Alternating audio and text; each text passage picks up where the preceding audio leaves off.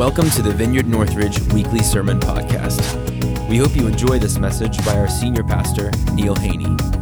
For more information about our church, visit our website at vineyardnorthridge.org or find us on social media at Vineyard Northridge.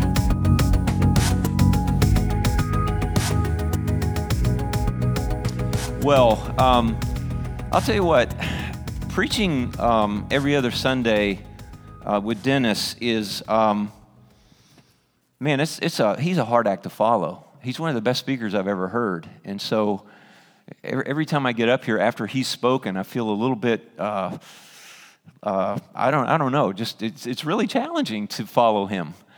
And last week he crushed the, the, uh, the opening sermon in the series on Romans 1 through 8. Uh, we're doing a, a survey series. It's, a survey is uh, as opposed to expository, where you go verse to verse and you do a deep dive, we're doing kind of an overview of, of uh, Romans 1 through 8. Um, Romans 1 through 8 is really the most powerful uh, presentation of the theology of what we call the gospel. And uh, I love Paul. Um, I, I, love who this guy is. I, I just want to, you know, some of you may be new to to this whole thing. And I just want to tell you who Paul is because it's fascinating that he's the one writing the book of Romans. Paul was, uh, was a Jew and he was a Pharisee, which meant he was, um, he was a theologian, he was a, he was a teacher, uh, he was uh, trained under the best uh, rabbinical teacher of all time, uh, a guy named Gamaliel. And uh, this guy was like, he had a PhD in the law of Moses. Like, he knew Jewish theology backward and forward. And he hated two groups of people. He hated, he hated Gentiles. They were known as dogs to the Jewish people because they were the lawless ones. They were the, the, the Gentile dogs. They, they were the ones who were totally outside of God's chosen people. And number two, he hated Christians because Christians had believed, or, or were people that believed in this false Messiah.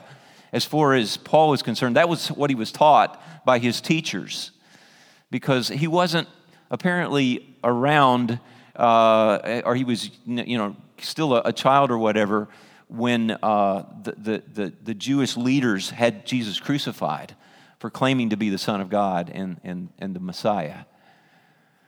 And so he was taught that this, this guy, this Jesus, was a false Messiah and that anyone who followed him was a heretic. And so he made it his business once he got into power to go around arresting Christians and having them thrown in prison. And he, he held the, the coats of the people that stoned Stephen to death, who was a, who was a, uh, a man who believed that Jesus was Messiah and actually uh, gave a gospel presentation to the Jewish leaders. And they took him out and stoned him to death. And Paul said, Hey, uh, let me hold your coats while you, while you take care of this guy.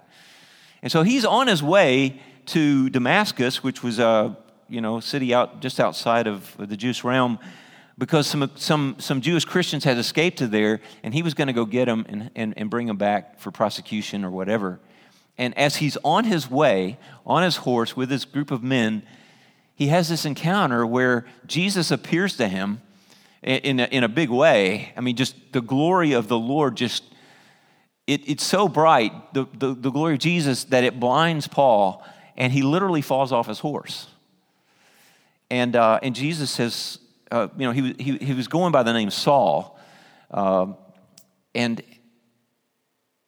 Jesus says to him, Saul, Saul, why are you persecuting me? and this, this Jewish rabbi trained in the, you know, PhD and, you know, Jewish theology, who are you, Lord? and he says, I am Jesus whom you're persecuting. And his life was transformed in that moment. He, he was later prayed over, filled with the Holy Spirit. And then it's interesting what he says happens to him. Uh, it's not recorded in the book of Acts, but he tells the Galatians, I love this. I think we have this scripture actually. Um, Galatians uh, chapter 1, verse 11 and 12. Is it, do we have that, David? Do we have Galatians uh, 1, 11 and 12? As he's writing to this Gentile church. By the way, he was called now to be the apostle to the Gentiles. So the ones he hated, the Christians and the Gentiles, now he's their apostle. That's a miracle, right? That's the kind of transformation that God brings in the lives of people. And he says, I want you to know, brothers and sisters, he's calling these Gentiles brothers and sisters now. It's awesome. That the gospel I preached is not of human origin. I did not receive it from any man. He didn't go to Jerusalem and talk to Peter and James and John and all these guys. He said, I, um, nor was I taught it by any human being. Rather, I received it by revelation from Jesus Christ. He got the gospel straight from Jesus. So you got to know that he got it right. Like this was the true gospel. And so last week, um, as we dove into the first chapter, as Dennis dove into the first chapter of the book of Romans, Paul is saying to now this Roman church, again, uh, he, he's writing to this church outside of Israel. Uh, and, and Dennis explained very well the origin of this church. It was started by Jewish converts, and then some Gentiles began to come into this church in, in the city of Rome. And then uh, Caesar began to persecute the Jews, so they left Rome, and it was just the Gentiles that were left. And then the next Caesar that came along welcomed them back, and so they came back. And so now there are lots of Gentiles, and now these Jews come back. And so there, this church is, is a mixture of Jews and Gentiles Jewish converts to Christianity and, and Gentile converts to Christianity. And uh, you might guess just by that mixture that there, there might be some tension, some conflict with these two people coming together from completely different backgrounds. One of the things that we know about the early, early Jewish converts was they were still trying to fit their faith in Christ into their Jewish religion. And it was very awkward. They were doing exactly what Dennis told us not to do when he, we preached on. Uh, uh, he, he, talked about mixing uh, the two cleaners, bleach and ammonia. They were trying to mix law and, and, and grace. They were trying to mix Judaism and Christianity, and it, it, it just doesn't work very well. And so this is what was happening. And, and so Paul is, is talking to these two groups, and, and I think that one of the things that he was trying to accomplish in his letter to the Roman church was you guys need to get along. You need to, you need to stop judging each other. You need to stop condemning each other and, and start loving each other and start living together and, and being in unity. And, and the way you do that is you put away your pride and you put away all your preconceived notions and you begin to realize that you, all of you, stand in need of God's grace and, and God's uh, um, righteousness because you don't accomplish it in any other way except by receiving uh, the good news of the gospel by faith. So, so, so Dennis pointed out that Paul said this I am not ashamed of the gospel because it is the salvation of God that brings salvation to everyone who believes, first to the Jew, then to the Gentile, because it did come through. I mean, this came through the Jewish faith, the Jewish people.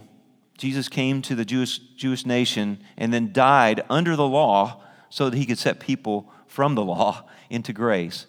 For in the gospel, the good news is what the gospel means. The righteousness of God is revealed, a righteousness that is by keeping the law 100%. Right? is that what? No. A righteousness that comes by faith from first to last, just as is written, the righteous will live by faith. So that's the gospel that we, there's a righteousness that we receive from God, not based on anything except faith in what Christ has done for us. Um, and, and then Paul begins to explain, and it's really interesting that Dennis pointed this out. Here's a church that he is preaching the gospel to. These are believers. They already have the Holy Spirit, they already know Jesus, they already have Christ, and yet he's having to he feels the need to preach the gospel to them all over again. Let, let me just say a couple of quick things as, as I preach here. I have really struggled this week because I feel like the majority of the people I'm speaking to this morning know this what I'm talking about backwards and forward. And part of me has struggled with the fact that, that, that I'm telling you something that you already know so well. Neil, I get it. My righteousness is based on faith in Christ. Can we move on? Can we, can, can we leave these elementary principles and go to something that has meat to it?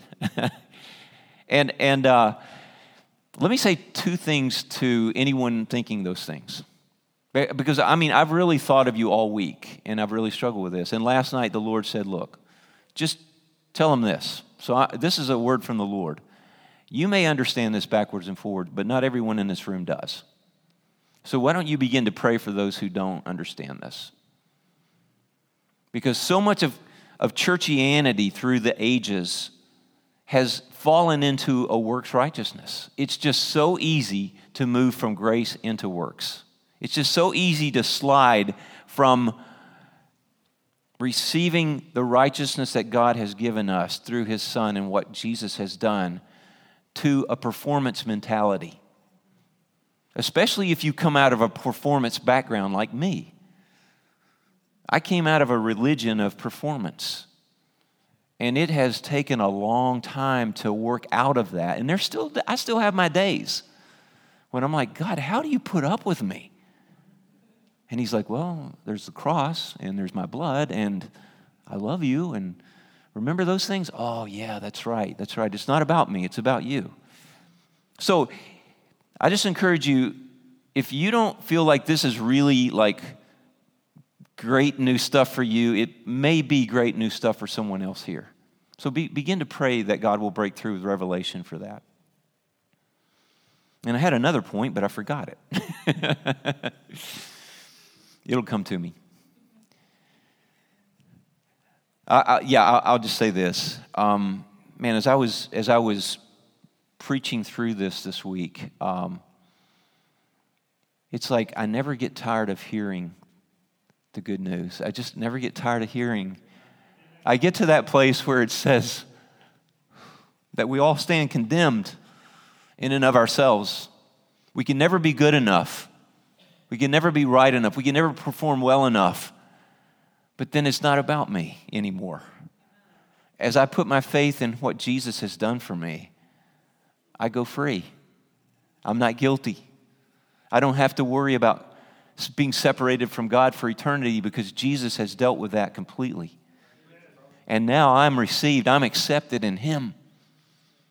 Not having a righteous, uh, righteousness of my own that comes from the law but a righteousness that comes through faith in Christ. For some reason, that just washes over me afresh. And it's fresh manna. You know, the, the Israelites ate the same thing every day for, for I, I don't know how, 40 years or whatever. But somehow I believe that there was, there was a freshness to that manna that they ate that next morning. They got up and, hey, I'd like a good dose of manna today. And, I, and I, I think that as we hear the gospel afresh, as we hear the good news, there's something that just washes over us. And like the old hymn says uh, about, you know, uh, to, to hear the old, old story of Jesus and his love, you just can't get enough. Amen. Okay. Thank you, Derek. You were one of the guys I was thinking about, by the way. It's like, Derek's like, what? Neil, I know this stuff. Thank you, brother. So, um, Dennis pointed out that, uh, that the gospel actually starts out with bad news. It starts out with it because if you're going to really appreciate the good news, you kind of got to understand the bad news. And the bad news is this that, that the human race started off very poorly. Adam and Eve, within just a short time, ate forbidden fruit that God said not to do. They died spiritually. They gave birth to a race of spiritually dead people. And people started out, I mean, it's interesting as you read early Genesis, God is still interacting with people on a kind of a face to face, you know, audible kind of, even Cain, as bad as he was, God would have conversations with Cain, who killed his brother Abel. And, uh, but, but things de- degenerated very quickly, and before long, God was only speaking to a few people like Noah and Abraham. And so we lost contact with God, and then the human race just began this downward spiral into depravity. And uh, it, it just talks about how at a certain point, I mean, you know, Paul is saying the wrath of God is being revealed from heaven against godlessness and wickedness of people who suppress the truth by their wickedness, since, since what may be known about God is plain to them because God has made it plain to them. No one is without excuse. We all know that there's a God. It was interesting. I, I heard a comment. You know how many scientists, I mean, in, in, in America are atheists? Atheism and, and science kind of, kind of go together. But someone asked Albert Einstein if he believed in God. And he said, You insult me by asking that question. He said, How can you be a scientist and not believe in God? The evidence is everywhere of intelligent design. It's, the evidence is right in front of your face. Someone sent me an article this week about uh, evolution cannot explain human sexuality. Don't think about that too much, okay? Especially while I'm preaching. You know, you just go in a bad place. But, but, but there's no explanation for that in evolution. How do you evolve into male and female that, you know, I mean, anyway, yeah, like I said, don't think too much. Or you'll start down this list here. So I'm, going to pick up with so so Dennis said, you know, uh, we're, we're saved from something, we're saved to something, and what we're saved from is all the the sin and depravity that the human race has been affected by, that has literally brought hell on earth. Let, let me just give you an example of this. Think about the summer of 2020. Think about what you saw every day on television the riots, the burning of buildings, the beating of you people being pulled out of their vehicles and beaten on the street, people shot, killed, looting, all that stuff. That, that is human nature gone awry. And that's the kind of thing that Paul is explaining and talking about. When we turn our backs on God, when we walk away from, when we forget that we were created in God's image, to love and to, and to serve and to bless and to, to give ourselves away for each other, and we begin to live selfishly, that's the kind of thing that comes out of that. Now, I, I love what Dennis said. He said, God's wrath is not poured out on people, it's poured out on, on ungodliness and unrighteousness of people. He wants to save us. He wants to save the people he created to be his children from the ungodliness and unrighteousness that has become a part of who they are. You know, here's my illustration for that. I think of people that have some form of cancer. When they get the word from their doctor that they have cancer, the doctor doesn't say, now, go home and enjoy your cancer. You know, really just let that stuff just, you know, just do everything you can to let that stuff grow and, you know, uh, enjoy that. That's, that's not at all what happens what happens is the doctor says, okay, here's, here's the plan. Here's what we're going to do. We're going to do radiation. We're going to do chemo. We're going to be aggressive. We're going to go after that stuff. We're going to not just where it is, but we're just going to go all the way around it. We're going to make sure that everything connected with that, with those cancer cells is destroyed. We're going we're to pour out our wrath on that cancer. And people lose their hair, people lose weight, people go through all kinds of pain and difficulty because of chemo, they, they, they lose their energy. The doctor is not trying to inflict that on them. But the doctor will, the surgeons, the, the, the you know, people at the James, they'll go after that cancer aggressively because they hate the cancer and they love the person. Sin is spiritual cancer. We've been infected by, it, by that. And God will destroy that. He will destroy it. Now, if we embrace our cancer, we'll be destroyed by it. If we allow the doctor to, the surgeon to go after that cancer, there's a good chance. It's getting better and better, the chances of survival as we know more and more about cancer and how it works and how to destroy it. And so God is wanting to destroy the cancer that is, that is growing in the hearts of his children, the cancer of sin. And he ends uh, chapter 1 by saying, Although they know God's righteous decrees that those who do such things, all these sins that he lists, things like envy, murder, strife, deceit, malice, all, you know, all these things, that those who do such things deserve death, they not only continue to do these things, these very things, but also approve of those who practice them. So we've got we've got this, this really, really bad mess. And uh, remember, Paul is talking to Jews and Gentiles here in this church. And the Jewish people are like, that's right, yes. Those, those people that don't have the law, they live like that. And, uh, and so they're, they're starting, the, the Jewish believers are starting to kind of look down their nose at these Gentiles who don't have their act together yet. They're still struggling with all kinds of worldliness, and they're trying. I mean, who here doesn't struggle with sin? Raise your hand. You don't. Whoa, you almost did. Almost raise your hand. Heresy, heresy. No, I'm kidding. Man, who, who I mean, let's face it, we, we're all trying to work out our salvation with fear and trembling, right? As, as we allow God to work in us, His will. And so the, the, the Jews are like, yeah, those, those Gentiles, those lawless Gentiles, they don't have the, the, the commandments that we do. They just don't understand, you know, sin and, and they don't understand how, how the law has been given so that we wouldn't sin. And uh, I love what happens here.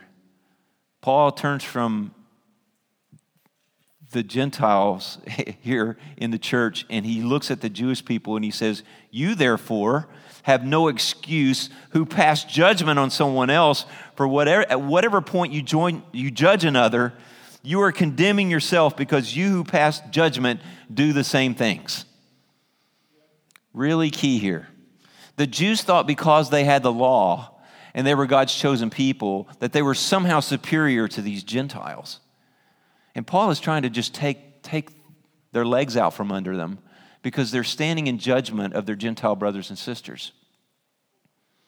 Verse 3 So when you, a mere human being, pass judgment on them and yet do the same things, do you think that you will escape God's judgment? Or do you show contempt for the riches of his kindness, forbearance, and patience, not realizing that God's kindness is intended to lead you to repentance? It's not judgment that leads us to repentance, it's God's kindness, it's His grace. I don't, you, you've probably never experienced this, but when I sin, I almost always feel like the Lord's just gonna, He's gonna back, backhand me into next week. I'm just kind of cringing, waiting on the wrath of God to fall. I, I, again, like I said, I'm, I came out of a pretty legalistic background. And, and it's just like the other shoe's about to drop and it's to drop on my head. and, and, and then all of a sudden, the Lord Jesus speaks to me and he says, Son, I love you. I forgive you. I died for that sin 2,000 years ago. It's already been paid for. Why don't you just come over, let me hug you, let me love you, let me show you a different way Let's don't go there again. Let's go this way. And he just lovingly takes me into his grace and into another way of functioning. It's just so awesome. It's so, it's so precious how he just loves on me. You guys are shocked. You thought I never sinned, I know. Just ask my wife. is anger a sin, by the way? If you yell at your wife, is that bad? Yeah, okay. Yeah. Sorry, Deb. Happy Mother's Day. Not funny. Come on. But because of your stubbornness and your unrepentant heart, you're storing up wrath against yourself for the day of God's wrath when his righteous judgment will be revealed. God is really the only one who can judge righteously. Like, like here's, here's, a, here's a really interesting human characteristic. You spot it, you got it. The things that bug you the most about other people are probably the things that you struggle with the most. That's just human nature. Because you hate that in yourself and you see it in someone else, you really hate that. And so that, that, that happens. So uh, I want to look at, at, um, at verse 8 here. But those who are self seeking, who reject the truth, and follow evil, there will be wrath and anger there will be trouble and distress for every human being who does evil, first for the Jew, then for the Gentile. This probably isn't on here, but I'm just going to go ahead and read it or on the screen. But glory and honor and peace for everyone who does good, first for the Gentile, Jew, then for the Gentile. For God does not show favoritism. Yeah. Yeah. He doesn't show favoritism. Listen to this. Verse 12 is the key verse to what I'm saying this morning.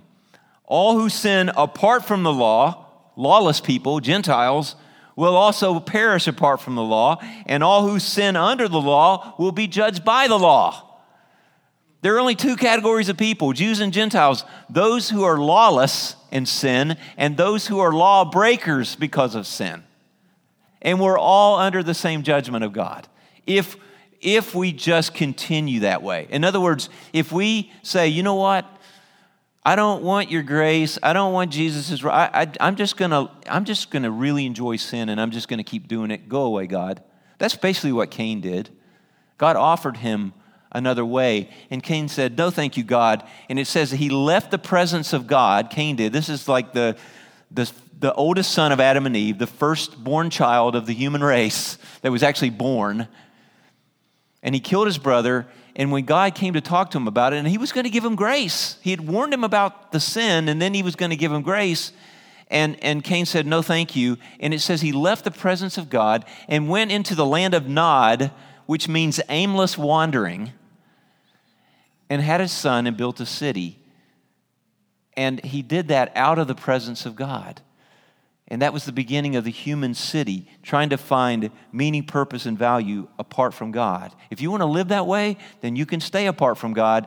And, and what happens is you enter eternity apart from God and you come under God's judgment in the last day and you live apart from life and light and love and everything good. That is hell. And it starts right here on earth if we live like that. And so, in verse 23, Paul says, You who boast in the law, do you dishonor God by breaking the law? As it is written, God's name is blasphemy among the Gentiles because of you. You claim to be these law abiding, superior, whatever, and yet the Gentiles are blaspheming God because you're lawbreakers. You, you claim to know and, and, and have the law, and yet you break the law. And he says, we're only obeying the law if we do it in our hearts by the Spirit, not by some written code. That's what he says in, in, in verse 29. Now I'm going to go into, into chapter 3 for a moment because this is really the punchline, and I, and I can't help going here.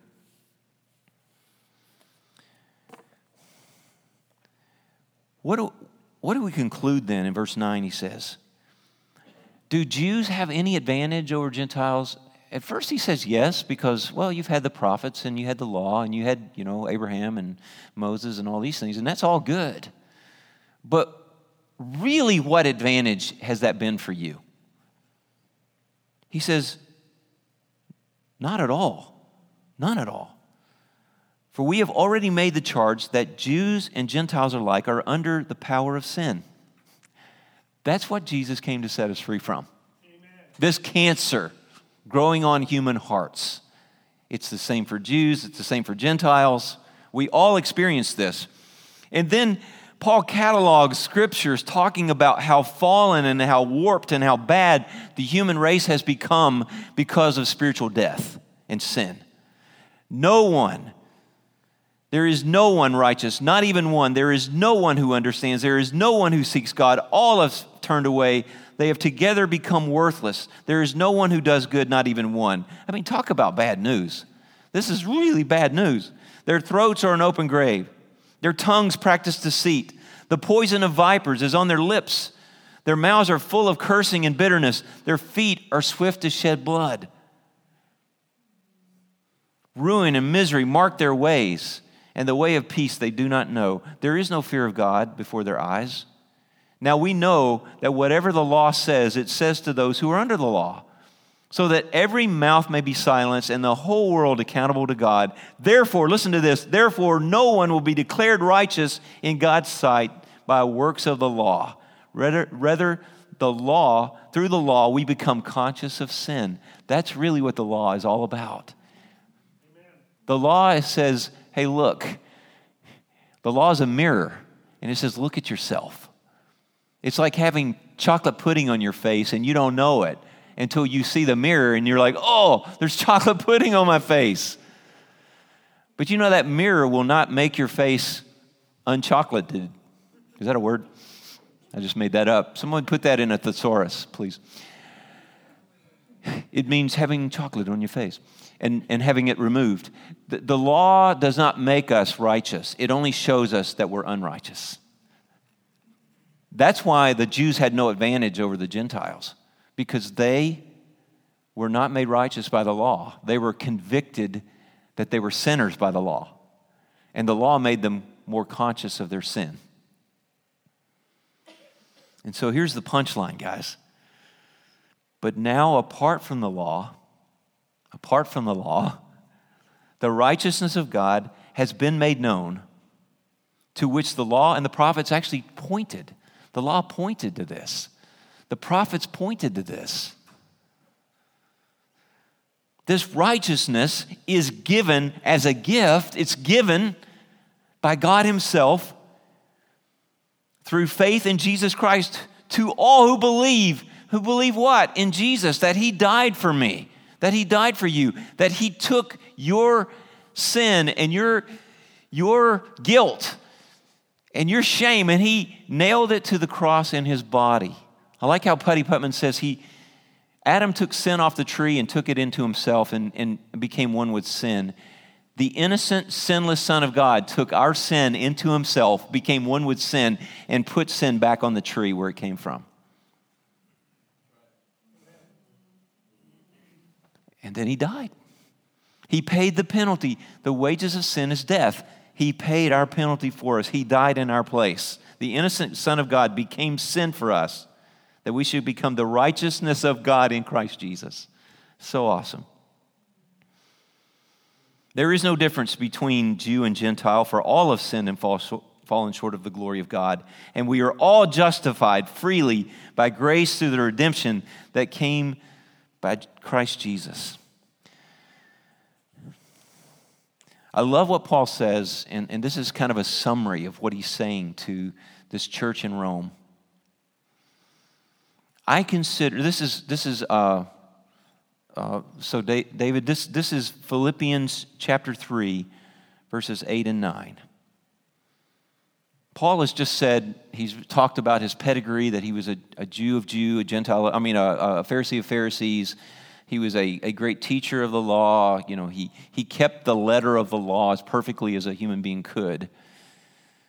And yet he says this I consider everything a loss. All that education, all the knowledge of the law, all my notoriety, all my leadership, you know, whatever. I consider everything lost because of the surpassing worth of knowing Christ Jesus my Lord, for whose sake I have lost all things. He gave all that up walked away from it.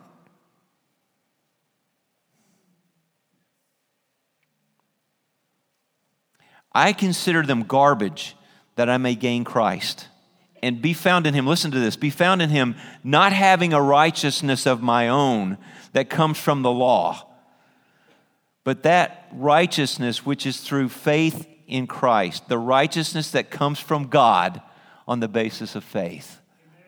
Drop the mic. Guys, we need to be righteous. We need to be holy. Without holiness, no one will see the Lord. That's what it says in, in Hebrews 12. But that holiness is not from being good. It's not from keeping some kind of you know, religion is always about a God who has a bunch of rules, and people that are in that religion try to keep the rules so they please God and somehow have a good afterlife or something. Christianity is not a religion, it's all about a relationship with a Savior and with a Father in the Spirit. It's not a religion, it's a gift. We are made righteous through something that someone else did for us 2,000 years ago on a, on, a, on a cross. The one who said, Cursed is everyone who hangs on a tree, came down and hung on a tree and became a curse for us so that we would be blessed, became sin for us so that we would be righteous, um, died for us so that we could live, switched places with us so that we could have all his inheritance as he took all of our hell and punishment. And this was God's idea. From all eternity, He had determined to do this for us. Isn't that awesome? He knew that we were going to be created, and He knew we would fall, and He knew that He was going to have to suffer and die for us, and we were worth it to go ahead and, and create everything and bring us into existence. Regardless of what it cost Him, you were that important. Your righteousness is not based on how good you are. You don't get points for being good and points deducted for being bad. I don't care what you've been taught. Your righteousness is based on faith in the one who died for you. Thanks for listening. We hope you enjoyed this message. For more information about our church, visit vineyardnorthridge.org or find us on social media at Vineyard Northridge.